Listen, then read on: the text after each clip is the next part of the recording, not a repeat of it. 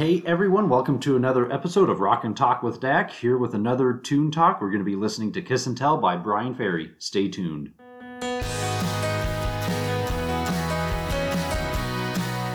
Hey everyone, welcome back to another Tune Talk episode.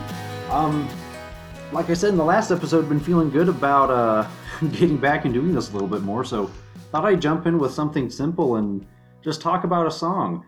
One song that's kind of been on my mind a lot lately, I, don't know why, um, has been Kiss and Tell by Bryan Ferry.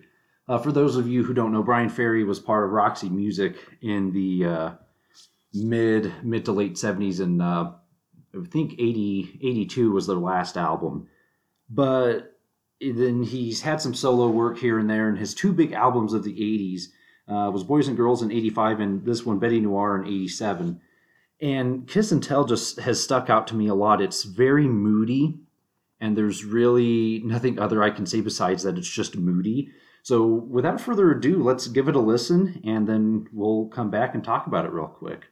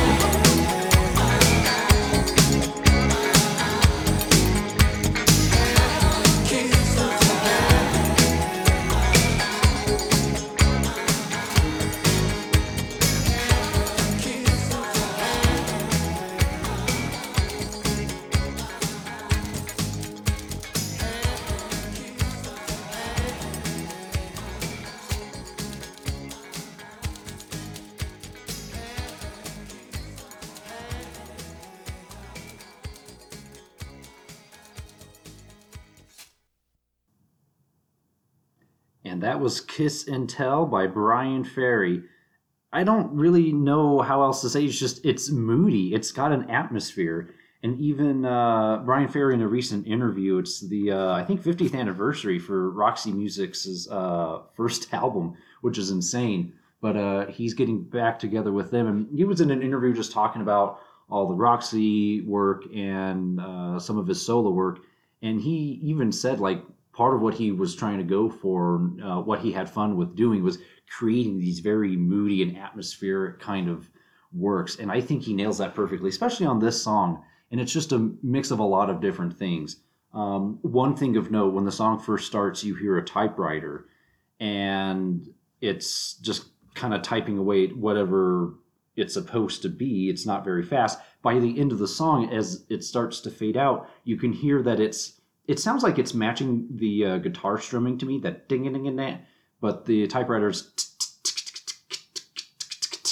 which is super fun. It's just uh, that juxtaposition using the that same sound effect. It's simple, but it's something worth of, of note for me anyway. Also, the bass line, being having played bass for a little while now, and like Bryan Ferry and his, I don't know who his musicians are for at least on the bass anyway, but his solo work and the bass playing that is uh, in his music, it's fun. It's addictive.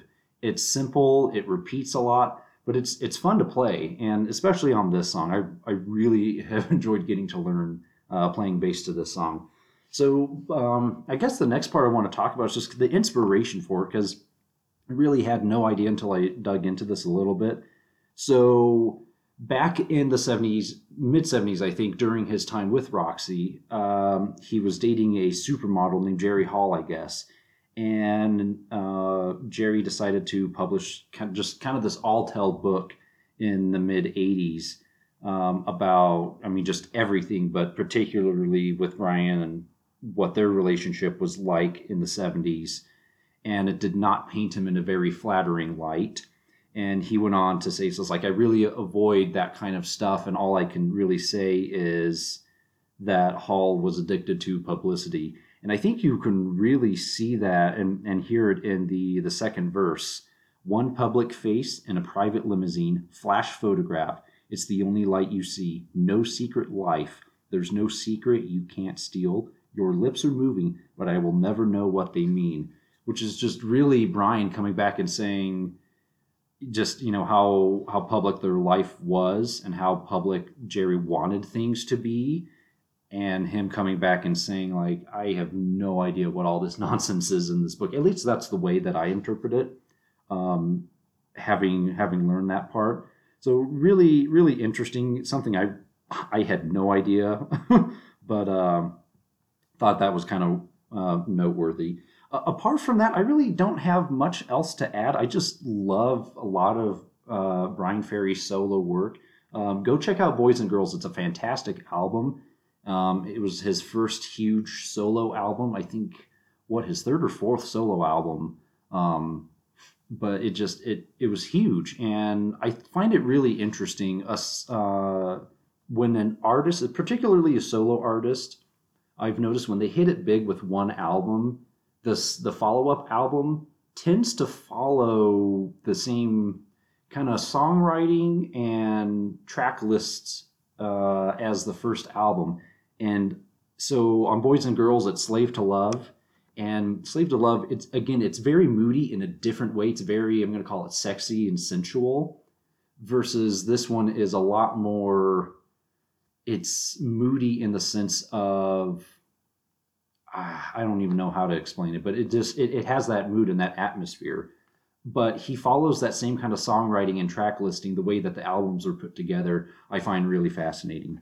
So apart from that, go go check out uh, some other of his music. Roxy Music has some good good stuff as well, um, and they were huge for for the time. They were really influential in the music scene, and I just feel like they're not really talked about much anymore. Um, for anyone who's interested, Brian Eno uh, was part of the band for their first couple of albums, helped out with synthesizers and whatnot. So very, very influential. They have quite the history and um, lots of fun music. So go give it a shot and let me know what you think. And with that, thank you for joining me today on Rock and Talk with Dak. If you like today's episode, please make sure to comment, like, subscribe, or go out and tell a friend. It all helps get these episodes out to more music fans like yourselves. You can find me on Instagram and Twitter, or try to post updates on there. And as always, this presentation is made possible by listeners like you. So thank you for your support as always, and we will see you next time.